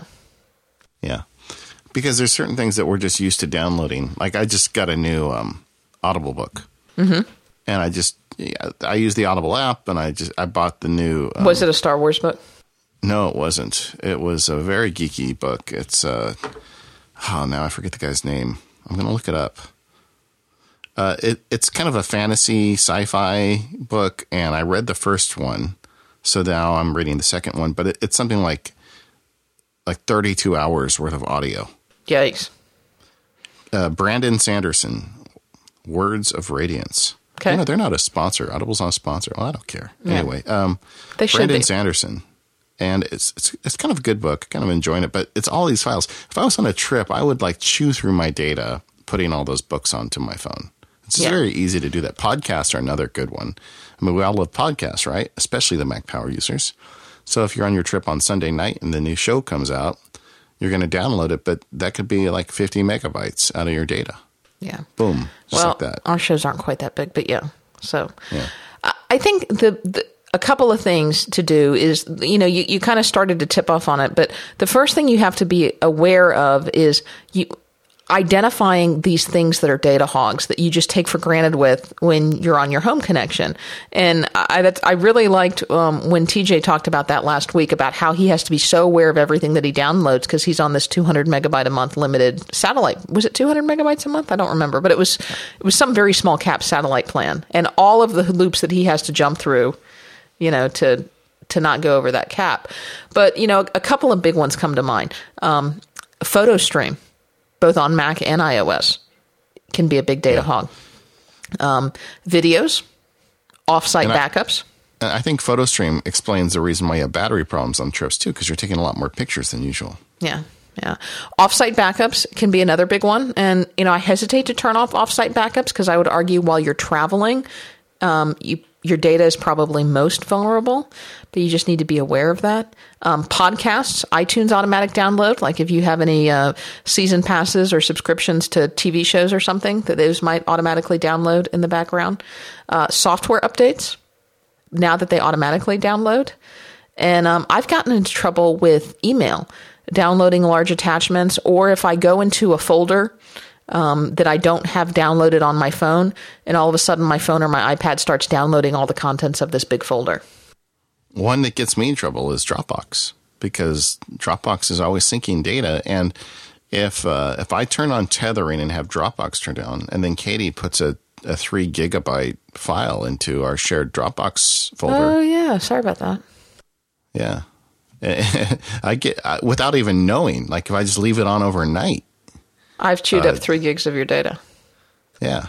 So that's something to be careful. I, I just kind of, I, when I'm on a trip and I'm tethering for data, there's a couple things I do. The first is I don't leave it on all night. I, I, I turn the switch off. So it's only tethering when I want it to be. And the other thing is I, I turn off things like Dropbox and other stuff until I really feel like I need it. Yeah. And and I want to highlight something that you implied but I don't think you explicitly said. When you are tethered, your Mac and your iPhone and your iPad think you're on Wi-Fi. So on iOS, Apple has done a pretty good job of giving us these restrictions that we'll talk about a little later that it will only use cellular data for certain things.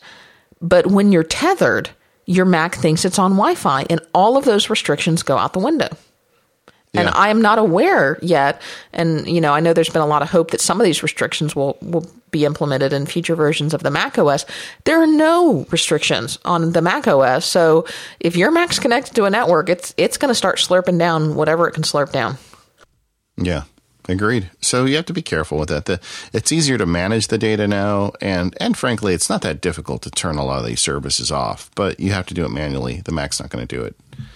That would be interesting. Maybe we should look into uh, coming up with some idea for a a keyboard maestro script that would look at whenever you're attached to the tethered device because it, it, it can look at what Wi-Fi network you're on.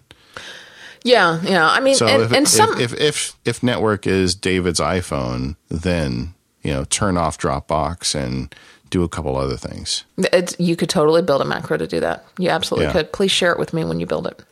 All right, I will. I actually have some solutions for that, but um, let's talk about when you're on iOS. Um, you know, you can go to settings, you can go to cellular and see how much data you've used. Since now this is only good since the last time you've reset it. Um, but you can also turn off cellular data in specific apps. And I have done this because I have found that despite the app settings, there are a few apps that have chewed up some cellular data when I didn't mean them to. Like, um, you know, one month my iPad, for whatever reason, when it was home at my house, chewed up over 300 megabytes of cellular data. And when I checked the cellular data tab, um, the Photos app had chewed up all that data. So I went in and I said, You're not doing this again. So I turned off cellular data for the Photos app. I've also turned it off um, for my podcast app because I've had podcast download on cellular before, even though they're not supposed to. I think there's sometimes if they start on Wi Fi and then you end up on cellular. I had that happen make- once uh, with Instacast. I- Yeah, they may continue.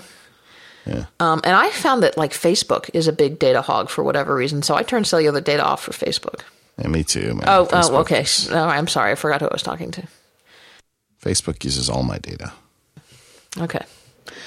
Um, but you can do that, and you can also get apps to tell you um, how you how much data you're using. I, I use one called DataMan um, that will give you warnings when you hit certain points of your data, and it will actually tell you what apps are using your data and when they used your data and where you were when you used your data. DataMan will. Um, so it can be good for pinpointing what's slurping down my data and why am I using all of this the the carriers like AT&T and Verizon have their own apps that will tell you how much data you used, but I found that those can be off by 24 hours sometimes or sometimes even more. And you know, especially when I'm traveling, I can go through a lot of data in 24 hours. And and they tell you that you're fine, and and it turns out you're not. And it seems like sometimes there's no rhyme or reason between the actual data usage and what they're reporting. Uh, I also use the telephone with AT and T when I'm taking a family trip. If we're going somewhere where I'm worried about it, like last year, the vacation was Hawaii. A couple of years ago, we went to a lot, uh, to Canada, and so I knew I was going to be out of the country. And and uh, despite you know your despite your disdain, Katie, I called up AT and T. I, I called said- up Verizon when I was up in Alaska to say, uh, what am I going to get charged for using my phone up here? Exactly. I just said, hey, you know, I've got two kids. I'm going to be in a different country and I don't want any surprises. And the lady was very nice. She said, the biggest problem people have is the kids do a lot of texting and they don't think about it. And when they're in another country, the text costs a lot of money. And it's not just the texts that go out, but the texts that come in. So if their friends are texting them, it's still costing me a lot of money. So, uh, as we left Seattle, I called up AT&T and turned off the switch. So there was no texting while they were in uh, Canada.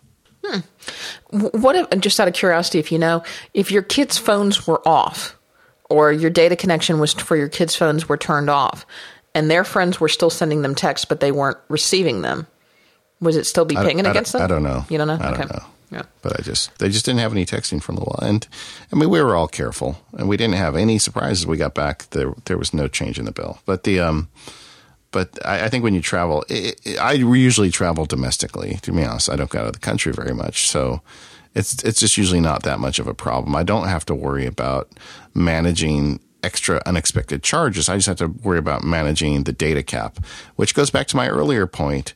Uh, the plans are getting cheaper, and it, it wouldn't be a bad idea to consider raising your plan for the month that you're out of town.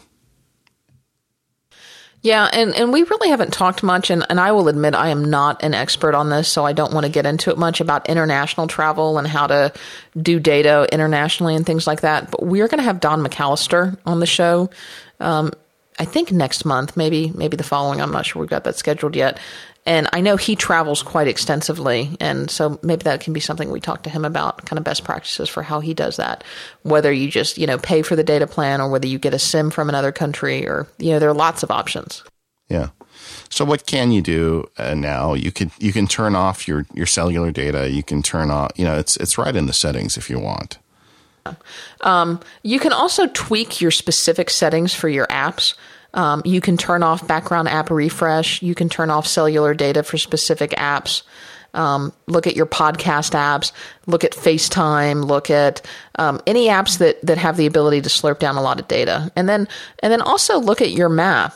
Um, you know, apps like Crash Plan allow you to disable them on specific networks. For example, um, I have Crash Plan disabled on my, you know, Katie's iPhone network, which is what I'm tethered to. And so Crash Plan's not going to back up while it's tethered. That's a good one. I don't know if Backblaze does it or not. I'm going to have to check into that. Yeah, I, I, I, put a blog post up on, on my site about how to do that specifically with Crash Plan. I don't know about Backblaze, Backblaze, but there are ways that you can can automate this on your Mac. Um, Control Plane will allow you to modify some settings based on your location. Uh, Keyboard Maestro, again, you can set up some macros to disable certain applications and services like Dropbox, like CrashPlan, like sharing services when you're not connected to your home network. But I'll tell you the best solution for this is Little Snitch. Yeah, this is second appearance Little Snitch has made on our show this month. Yeah, I think it was about the same topic. But um, Little Snitch now has profiles in their latest version. So you can create a home profile, you can create like a an away Wi-Fi profile, and you can create like an away tethered profile. And you can get very specific that says when I'm on this particular profile, and it will automatically switch profiles based on what you're connected to. You can disable certain services. So you can disable any outgoing data to Dropbox. You can disable any outgoing data to CrashPlan. You can disable any outgoing data um, via uh, PhotoStream.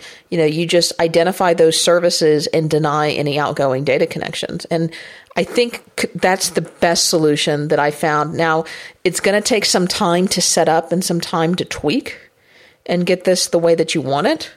Um, but if this is a constant problem for you, I think that's the only solution for the Mac. I think if you travel a lot, that might be worth it. If you don't travel that often, just think about your data hogs and turn them off. Yeah, and then after you've screwed it up once, you'll be better from then on. You're such an optimist, Katie. I'm sorry. well, I think we covered uh, being a geek and traveling.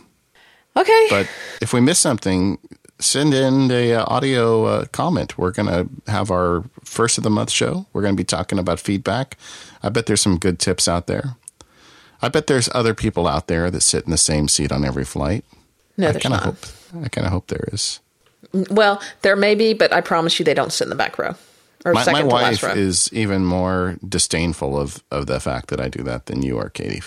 Do you get to sit there when you travel with your family? No, that that screws everything up. And I got to, you know, I got to find four seats together. Although it's cool, the kids are getting old enough now that now we get. We, uh, it was always used to be, you know, mom plus one, dad plus one. Now the kids are old enough. We just give them their own two seats, and we get our own two seats, and we get to talk to each other. It's kind of nice. There you go.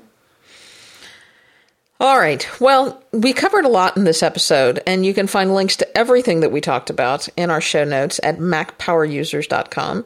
Uh, or you can also go to 5by5.tv slash MPU slash 182 for this particular episode. You can send us feedback to feedback at macpowerusers.com. Uh, send in some audio comments. We're serious. We're we're going to get even better at this live show thing, and we'd love to have uh, something from you talking about how you do some of these things.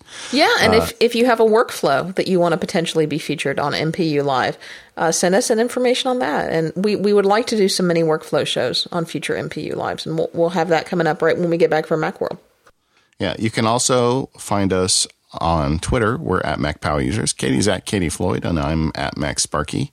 Katie and I are both going to be posting, and maybe we'll do a post at the Mac Power Users dot com website too of our schedules because yes. if you're going to macworld and you don't and you listen to this show and you don't come say hello it really will hurt my feelings quite a bit that's true it'll hurt my feelings more than katie's phone lost in her ScotteVest upset her yeah i don't know that was pretty, pretty upsetting upset. yeah yeah. So. All right, well, that's going to wrap up this episode. We will see you next week with a very special guest, and uh, you'll have to stay tuned to find out more. See you next time.